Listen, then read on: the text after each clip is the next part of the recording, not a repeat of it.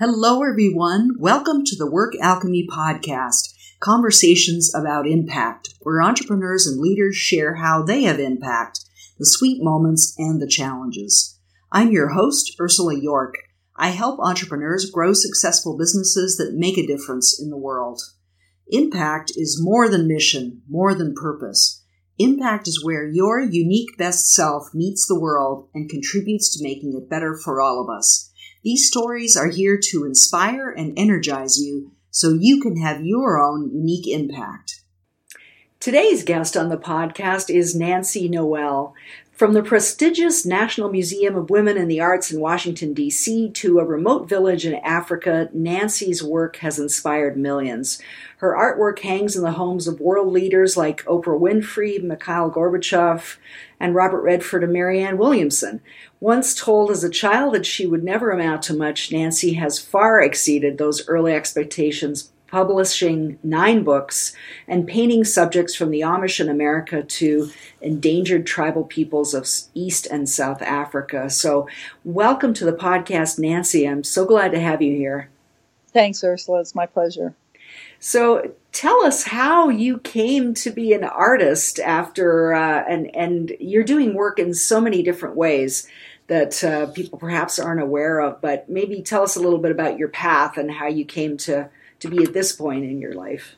Well, um, I was born into a family that was um, very um, focused on academics. Um, my most of my family went to Cornell, Harvard, so on, and I had um, and I'm one of six children. I'm second oldest of six children, um, and I had I had was severely dyslexic, and back then they didn't know what dyslexia was, and I was my parents were told that I should be put in a special needs school, but my mother was pretty determined that she was going to find that there was nothing wrong with me. And so they were just looking for anything that I could do or excel in. I did excel in sports. Um, you know, I learned to horseback ride and I learned to sail. Our, our family were big sailors. I learned to ski very well, but I couldn't read. And um, I was put in a special group uh, that would tutor kids, I don't, a long time ago, you would have special tutors. I know you have tutors today, but we were singled out then, which is, I think, a really bad idea because it only made my situation worse. Sure. But um, I couldn't read even the smallest, like See Spot Run was difficult for me. Now I can read. Um, I can't uh, sound out any words interestingly, so a word has to be in my memory bank for me to to be able to say it. Sometimes I can look at a word and I know what it means, but I can't actually say the word because I can't get the letter straight.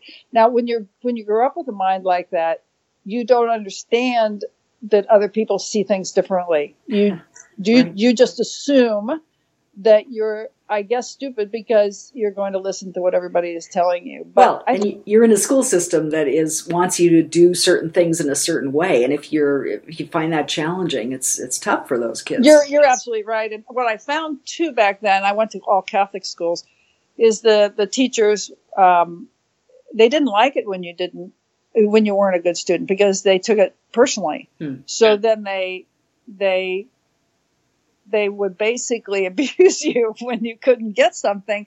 And so I was really probably voted the least likely, likely to succeed wow. um, in my class. But I had a brilliant teacher, a sister who was in, that I had in seventh grade, and she was principal of the school.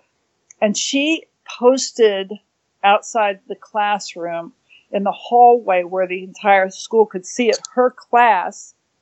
And she would put stars by kids in her class that excelled in certain things. Well, what she did was that she found things that I excelled in, which at the time wasn't much, but she would find anything that I could do and put a star by my name. That's great. So what, yeah, it was. It was brilliant. It was brilliant, brilliant, brilliant. Because if you tell somebody they're stupid, they're going to, and they, and they go along with that, then that's what they're going to create in their life. Sure. Most sure. likely. And, um, so she tried to create a whole different vision of myself and with the children in, in, in, within me, but she also with the other children. So people could look and they could see all these stars by my name. And sometimes in a, in a, on a test, she would overlook mistakes, which were real obvious. And uh, she'd say, "Oh, I could see how you think that." And instead of marking it wrong, she would say, "Oh, you know, I, I, I can see where you're going with that." So she was always giving me benefit of the doubt. So that was my first breakthrough. In in eighth grade, she I had her in seventh grade. In eighth grade, I can remember a teacher saying that not to be too discouraged, that I would probably never, you know, really accomplish a lot in my life. Hmm. So I don't know whether I was determined at that point to prove them wrong I don't think that I don't think that that was why I have excelled. I think, uh, and, and for a long time, people would say, you know, how did you get where you are? And was it all the people that put you down? Were you just determined? And and my answer today is absolutely not. It's the people who picked me up. Yeah. Well, and what an amazing story for people who aren't fitting into some slot or box that is easily recognizable, that people can have these extraordinary talents that are just waiting to be awakened, and having someone who is, you know, willing to see that, willing to look for that, and and show it to you. I mean, what an extraordinary thing to do for someone. There's no question that I do what I do because of my dyslexia. Not only was my path chosen because it it forced me to focus on my talent because I couldn't do a lot of things the other kids could do.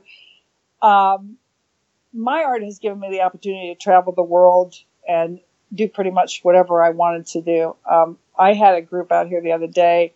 We have a disabilities program out here at the farm, hmm. and we had a, a group of adults that supported disabilities programs, and they wanted to see my farm and see my studio and so forth.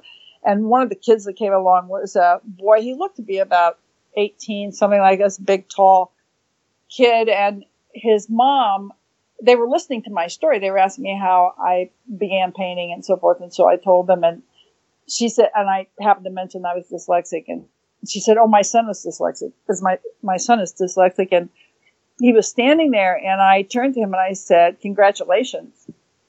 You know, there are there are no accidents. So you're going to achieve things that other people can't achieve in your life. And I really do think that if people could see that there are no accidents and people are brought into this world for a reason with certain of what we consider disabilities, I consider them now gifts, and they celebrated those gifts, we would get oh my God, we'd be so much further along. Yeah. What we would learn from these people. Well, and what an amazing gift for him to hear you say that and to share your story. Yeah, it was, Ursula. It really was. I appreciate that. Yeah. So I know that the work you're doing, you're you're an artist. You're continuing to produce and create create work. You're exhibiting and you're um, working with this disabilities program, and you also have a school in Kenya. I understand.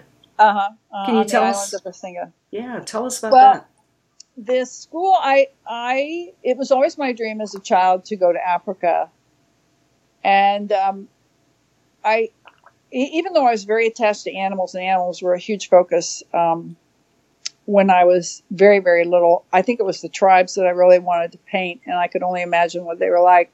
And I had the opportunity in 1986 to go there and then in 19, um, I want to say 89, I went back uh, with a guy who was uh, very influential with um, Moi, who was president of Kenya at the time. And um, he was a friend of the Leakeys and so on. So I got kind of an open door. He loved my artwork. Um, and in one of my visits there, I made many visits there. Um, one of my visits there, I was looking for kids to draw, and they took me to this little tiny hut with about 60 kids out in the middle of a bunch of bushes, really. We, we call it the bush in Africa. Mm-hmm. And it was, and the kids were, when I got there, they started singing to me, and I was just, I just thought this is the neatest thing I've ever seen. 15 years later, we now have 275 kids there. The, the school is very well known in the area. Um, it's been a major part of my life. Of course, the gifts that I give them don't hold a candle to the gifts that I receive from these kids. But what I did was that I was smuggling money to them at first uh, to expand the school because this was when the AIDS virus was very active. This is a um, this is an area on Lake Rusinga where there's a lot of uh, transport coming and going. So there was a lot of AIDS, a lot of orphans, and no one at the time there was no place for these little kids to go or be taken care of when they'd lose a parent or the other parent was working. These kids, these tiny, tiny kids, would be home by themselves. So um, I met this woman at this this little hut, and she said to me, as I left that day, uh, "You're the first visitor to our little school." and it was literally a tiny, tiny hut. Mm-hmm. I can't even say it was probably a the, the hut was probably 14 by 14. Right. And if you can imagine 60 kids jammed into this little hut singing wow. to me. And I said to her, um, she said, you, since you're our first um, visitor, we're going to name the school after you. So she, I, you know, that was it for me. And a lot of people visit Africa and they say, oh, I'm going to send money. I'm going to do this or that. And they never do. Mm-hmm. And I did. Um, and it has been an amazing journey for me that whole thing so that, that whole experience of being in africa i know the, the i've done work with young entrepreneurs in south africa and it's uh, the singing is so much part of the culture and the the richness of the experience for for me and for you as as people who are are there contributing what we can it's just extraordinary. So it is you know they and it's an exchange it's it's a constant exchange. I wanted to know how do these kids live? I remember i went to south africa one time and i wanted to go into the worst of the worst orphanages where kids were dying of aids because i wanted to know how do these kids do this? You know how does a parentless child die alone in an orphanage? So actually the Mandela Foundation helped me and they took me into some of these orphanages. And in the worst of the worst places, I saw joy. Mm-hmm. Um, and I was kind of amazed. So it was a whole, uh, it was a whole educational and gift, um, to me to go into these places. And, you know, I think the media sometimes has a, has, uh, paints a really horrible portrait and not that that's not going on but Africa is an amazing continent mm-hmm. with amazing people that are kind and the kids are so grateful for any little thing that you do. So I've found it amazing. Yeah. Well, one of the things that your your school serves as is a, a sanctuary, a safe place, and I, I, I, found one of your quotes where you you talk about the school and you say, "Love is the only thing that changes things." What do you what did you mean by that? Well, it it's the only thing that really gets people's attention, and it's what people crave, and it's what people want, and um, it, it it really does. It, I mean, hatred doesn't change anything. I guess it maybe changes things for the worse, but love, you know, people really respond to it, and it does change everything. Right now, um, as our school is growing, we've tried to keep it from growing too big but now what's happening in Africa is that you're finding homeless kids. A long time ago, you never found found a homeless kid. Mm-hmm. It just wasn't, you know, some family would take them in. Then right. when the AIDS virus came along, there were a lot of superstitions around the AIDS virus, and um, maybe they would take you in and maybe they wouldn't. But you'd always have refuge. And now what's happening is one of our our buildings. I, I built actually three schools there. One of the buildings that was abandoned for uh, classes, now homeless kids are coming in there and we won't turn them away. So we are looking for a way to be able to support that new group of homeless children. It's really sad. It's a very, very sad thing. Mm-hmm. So we're we're also doing a water project for the community. But you know, anytime any woman goes out and does this, or a man goes out and does it, the gifts that they bring back um, they're priceless. Yeah, absolutely. I I think about the kind of basic things that we take for granted, and all those things are, are can be absolutely life changing in, in a different environment. And that exactly, yeah. So clean exactly. water, for example, yeah, exactly. Well, Nancy, what are the I mean, the the impact of the work you're doing in, in Africa is, uh, is clear, and and the work with the the kids um, in disabilities. What what do you feel is the impact of the artwork that you do? What do you feel? How do you feel that that is making a difference in the world? Well, people tell me, and I can only go by what people tell me. People tell me that it it gives them great comfort. Um, it inspires them. Um, you know, my I have a whole series of what I call, I guess, my angel series. And I think when I first started doing it, people were interpreting the the as little angels flying around. and that is not. I ended up doing my children's books uh, as a result of one of my horses dying. That's kind of a long story, but the angel series really is just speaking to our, our spiritual nature. I, I personally believe that we're spiritual beings, you know, and I'm sure you've heard this you. many times, yeah. inhabiting a physical body. Right. Uh, I do believe that. I think our real force in the world is our energy, and I, I, I, I think people still don't quite get that. I think this is one of the reasons that people do relate to my work is because somewhere in the fog or the sleepiness that a lot of people are living in, they do believe underneath it all that we're spiritual beings. They just don't know how to, they don't know how to integrate that thought into their lives. And there's not a lot, well, I guess there's more and more support now around that whole feeling that we're spiritual beings than there ever was before. But that's really what the angel series is all about. We're spiritual. That's, I mean, we're spiritual beings. Mm-hmm. And, um, well, I think people like Oprah Winfrey have kind of made that more mainstream. Yeah. So it's a way of thinking about your spiritual nature that people hadn't considered before. And I'm I'm totally with you. I, I think people are affected. Whether or not they're conscious about it is another question, but I think people are still affected by the energy of things. Yeah, they're not conscious. When I had my gallery here, uh, my my gallery space, which is an 18th century church, Victorian church, is for sale. It, it, really needs to be an event space. And we did a lot of events there as a gallery. But I would say on, on a good day, average day, we would have about 200 visitors from around the country.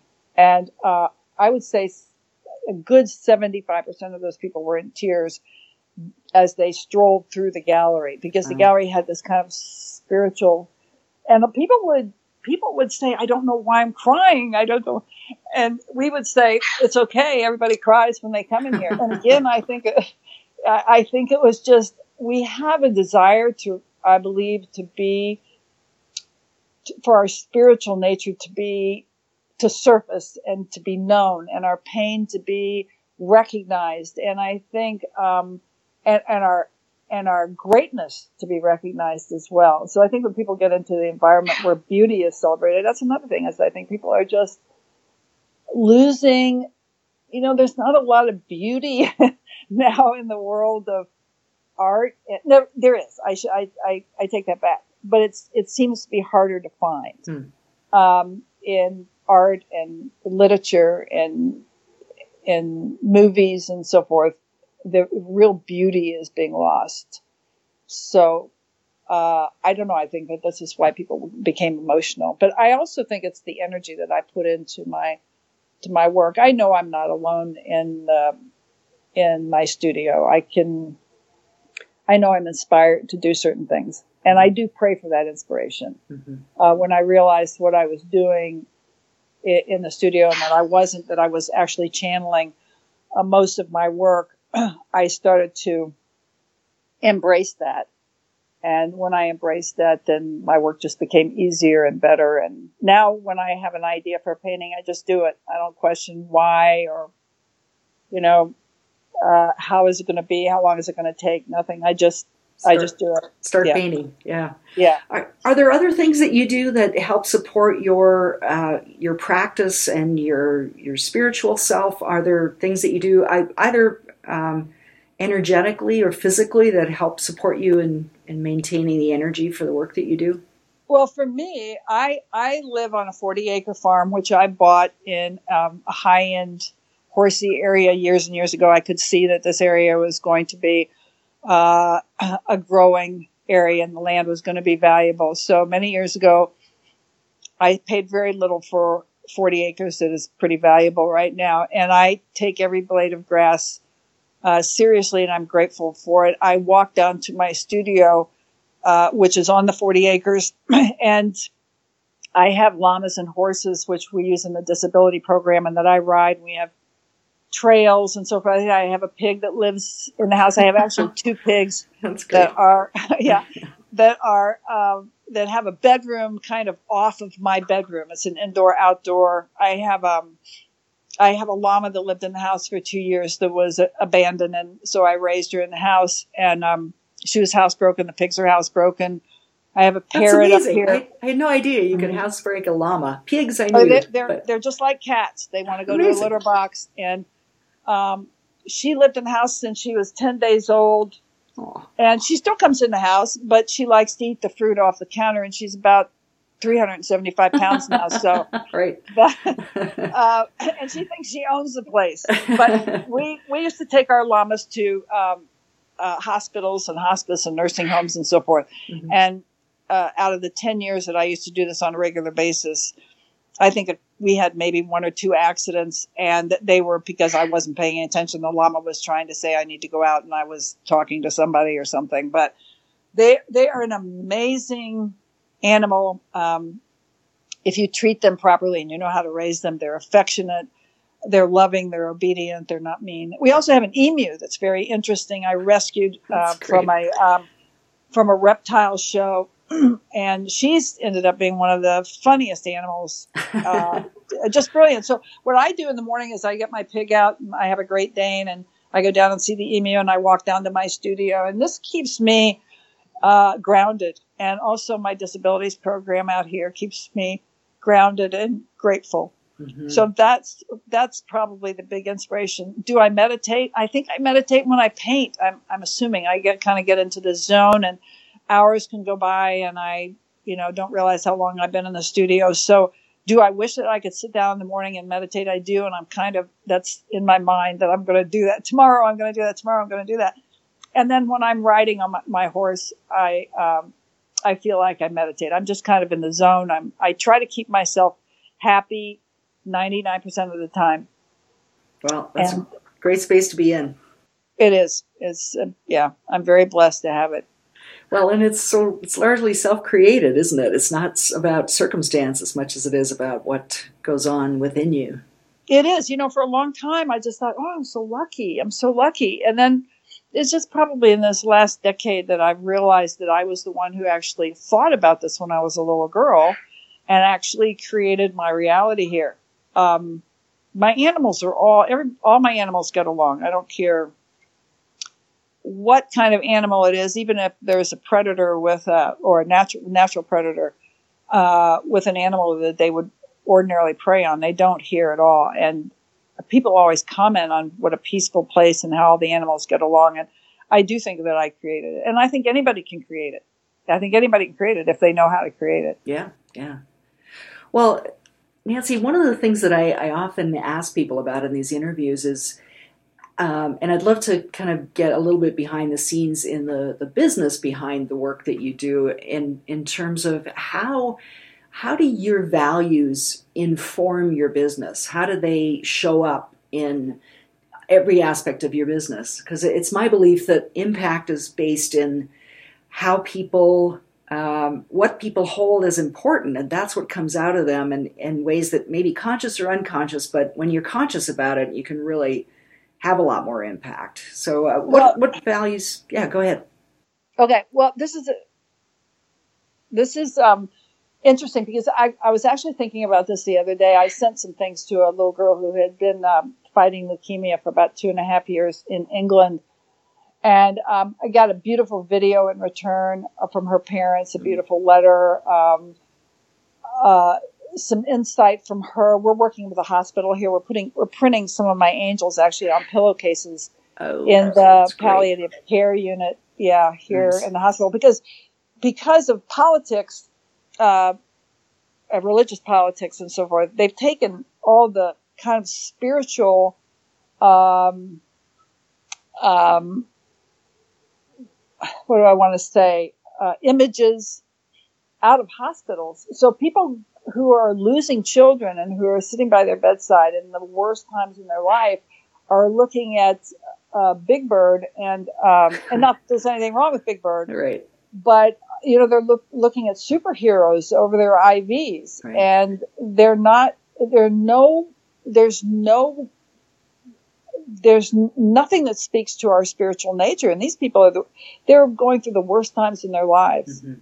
So there's a doctor here in Indianapolis uh, with Riley Hospital that has said, you know, we we need to we need to change this. He actually worked with Mother Teresa for a few years, and um, so they've come to me and said, you know, how can we change this? We're just going to. So we're going to put some of your angels up, and so the first step is putting some of my angels on pillowcases.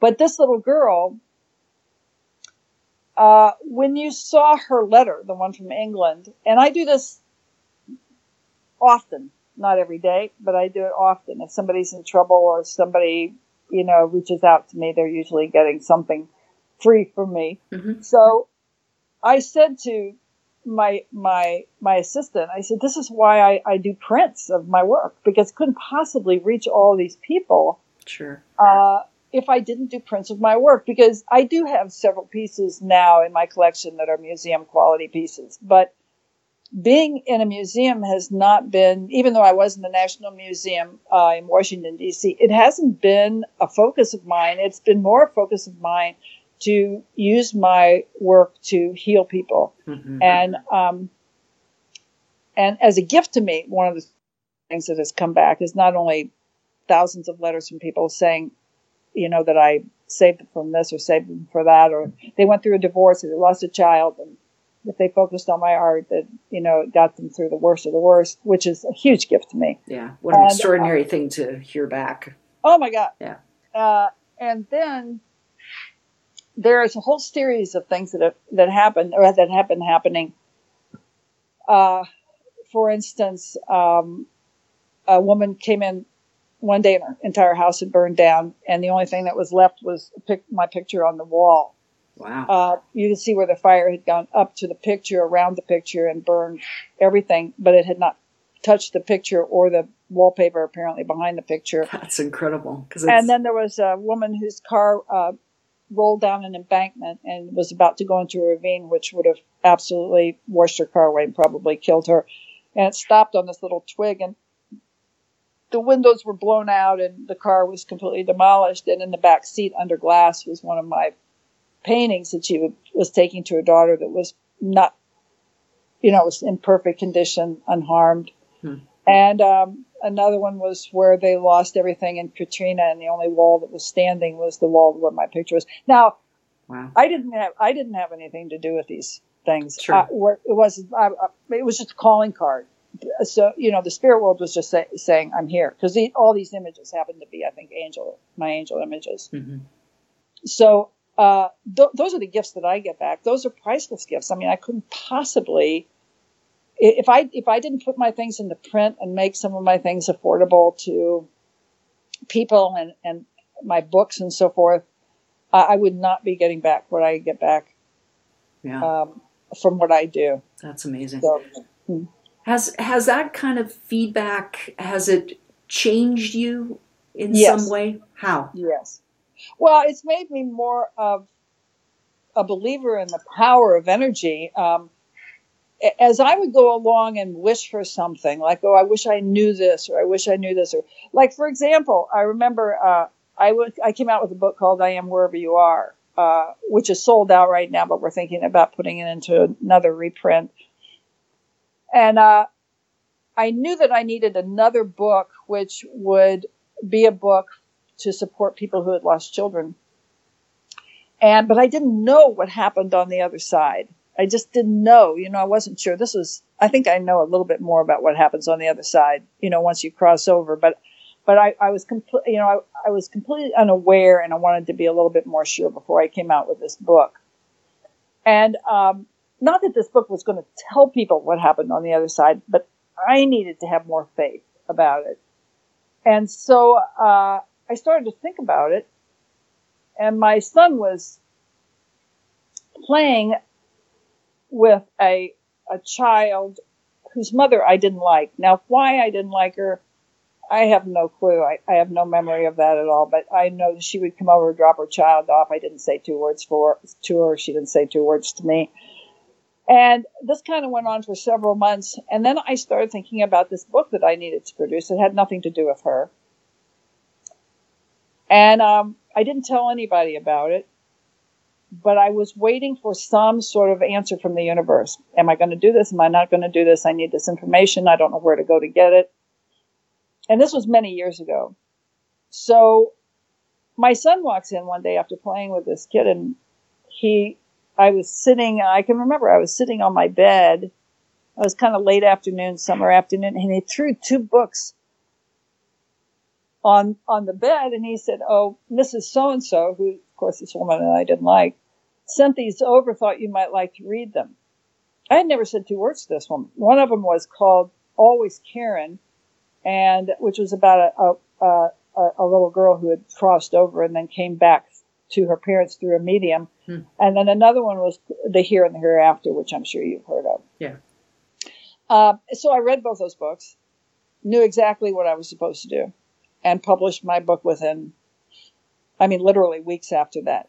so if you if you want the information, if you want any information, you just you'll just be given it. If you just if you just know that the information is coming, the universe is going to provide it at well, the exact time you need it. I love that you just connected with that with such clarity and then took immediate action. It wasn't let's mull it over for a while. Yeah, that was a cool experience, but I'm I'm not I'm too scared or I'm going to hold off or exactly. whatever. I, it's great yeah. that you just plunge in and and do something with it right away.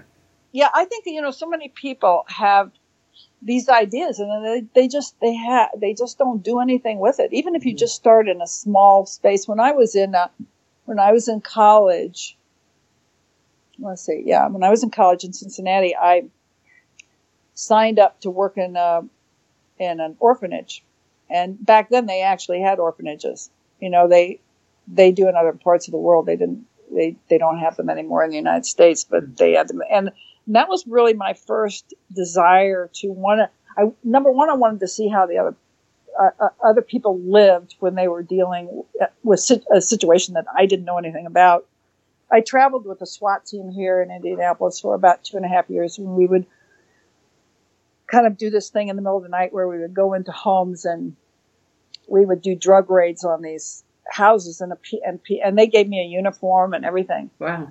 And uh, I and people would say to me, why did you do this? Well, because I wanted to know what made these people tick who were, who were dealing drugs. I wanted to know how they lived. What were the children in the house like? Did they have animals around? What did they, li- do you know what I mean? How did they lie? Why did they do this?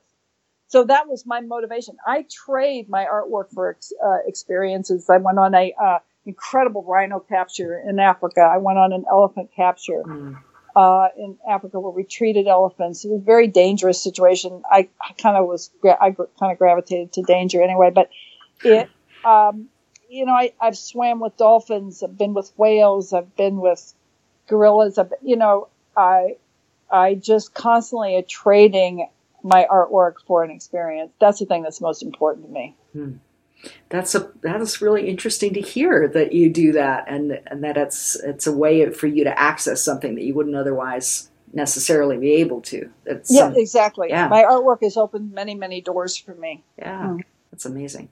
Well, um, is one of the things that I think is valuable to for people to know is that well you have this amazing career and you're doing these things all over the world and it's not just a smooth path. Is is there a way that you deal with adversity or um, an obstacle that uh, has really helped you moves through moves through it?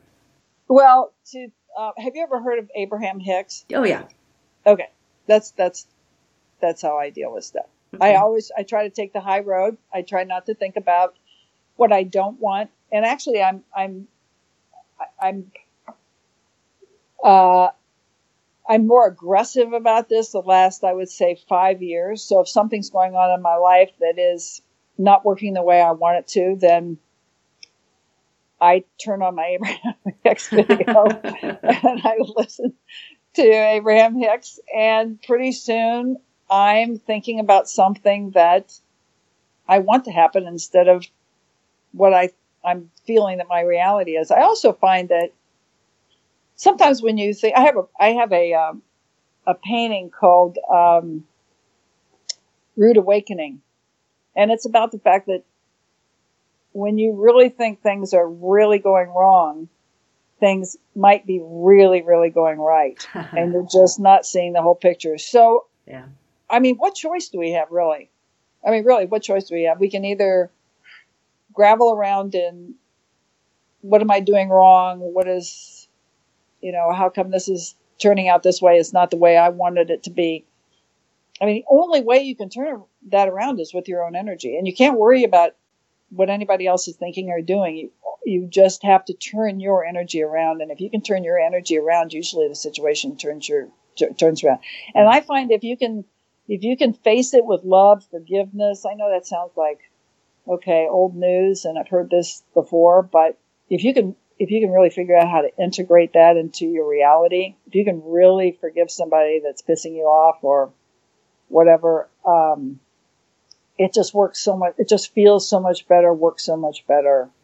Well, life just works so much better. Yeah. Well, there's a reason we keep hearing it. It's because it's it's a universal it truth. yeah, absolutely. Right. Yeah. I can tell by talking to you, Ursula, that you get it. I, I do, and I I mean I am so interested to hear that you use Abraham Hicks, which for people who listening who may not know about it, it's it's really a perspective on the world that's very spiritual and energetic. So you talk about an energetic shift really that happens yeah. when you're dealing yeah. with a problem. It's it's about as you said, focusing on what you want to have happen, and that uh, that can really turn things around. So I'm obviously abbreviating it like crazy, but um, that's uh, just to, to fill people in a little bit. But well, Wayne Dyer said just before he passed away uh, that it was the most um, it was the most uh, what, is, what word did he use? It was the most powerful information on the planet today. Mm-hmm. And I, I agree with that. Not that I have all the information on the planet, but uh, I was led to it years ago and I actually didn't get it years ago. And then you find yourself, you know, that your life has changed for some reason. My life changed when I got a divorce about 20 years ago and I knew that I had to make it count for something. I was raised Catholic, didn't believe in divorce, and it was inevitable for me. Um, and uh, that's when my spiritual growth really took off. My artwork took off. Everything took off. Mm. So yeah. that's um, amazing. Yeah. Mm-hmm. Yeah, I mean, I that kind of practice is so powerful about really being conscious and mindful about what you're thinking and exactly. bringing that into your awareness because that, that is what makes a huge difference. I think we're sometimes not very disciplined about that, and it's uh, it's to our detriment. Mm-hmm. So mm-hmm. yeah, oh, yeah, you know, great. you have to you have to look around. I also read a book. Uh, have you heard about a book called Happy Pocket Full of Money, but it's I not have. about the money? I yeah. read that book. I read it a number of years ago, and for me, it's the best book ever about money that I've read. Isn't it great? Yeah. I, I, I actually was going through a really uh, difficult time, and I thought, uh, and a friend of mine said, "Oh, you need to read this book."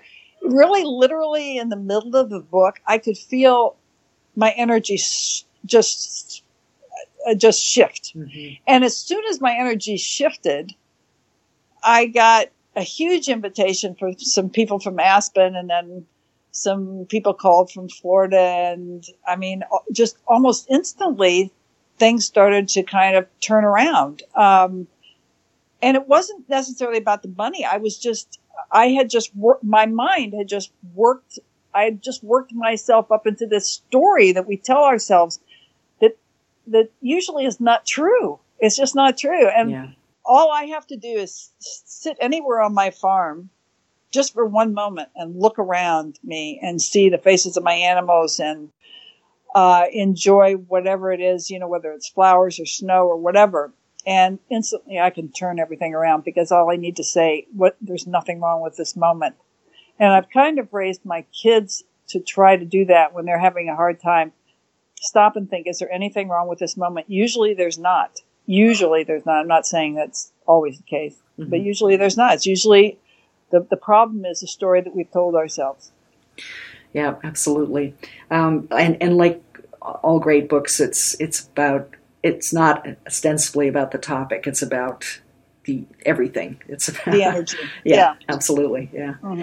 Well, Nancy, the the way that I've been wrapping up the uh, the podcast now is with a rapid round of three questions. So if you're if you're willing, uh, should we give that a, a run? Sure, sure. I hope I can answer I'm sure you can. So the first one is what's the biggest thing you've learned about having impact? Uh, I, I would say follow your bliss. Hmm. You know, Joseph Campbell, if you're doing what you want to do, I, I love being around children who can teach me something and I love giving back. So uh, like for instance, the work that I'm doing at the hospital now. I mean, I'm not getting paid for that, but it's the thing that's making me the happiest. Yeah. I certainly don't get paid for my work in Kenya. Um, most of my support for the Kenya school has come out of my pocket um, for about 15 years.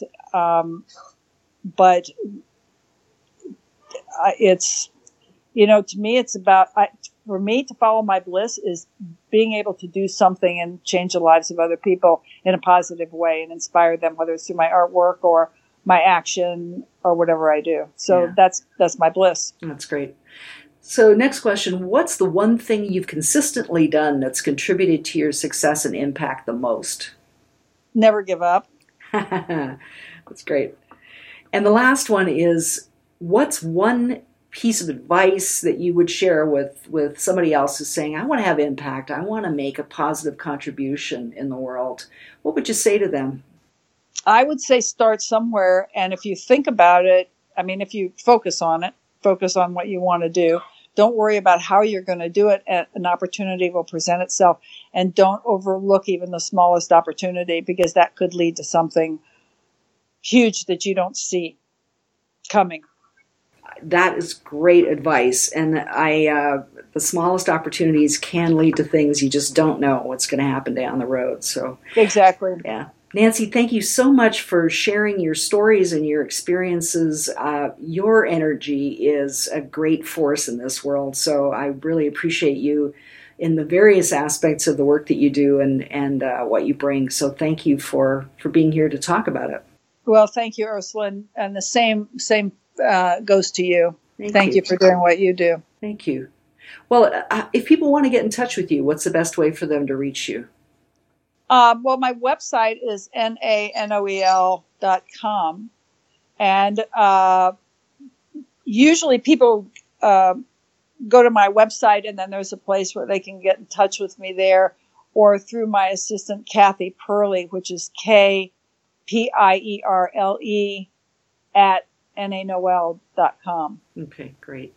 Well, so my name is Nancy Ann Noel. I always sign my name N.A. Noel when I started out as an artist years ago because I wanted people to think I was a man. uh, because men were the ones that were, uh, you know, successful in the art world. Right. And so that I signed my name N.A. Noel. So that's Nancy yeah, Ann Noel. That's great. And that's the name of the school in Kenya as well, right? Yeah. N.A. Noel, Noel School. Yeah. School. Uh-huh. That's great.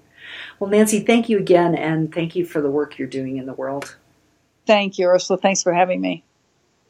Join us for more episodes. Subscribe to the Work Alchemy podcast on iTunes or Stitcher Radio so you'll know as soon as new episodes are available. You can even help spread the word. Leave a review if you like what you've heard. Thanks for listening. Until next time, for ongoing support so you can have your own impact, Join our community of entrepreneurs like you by liking the Work Alchemy Facebook page.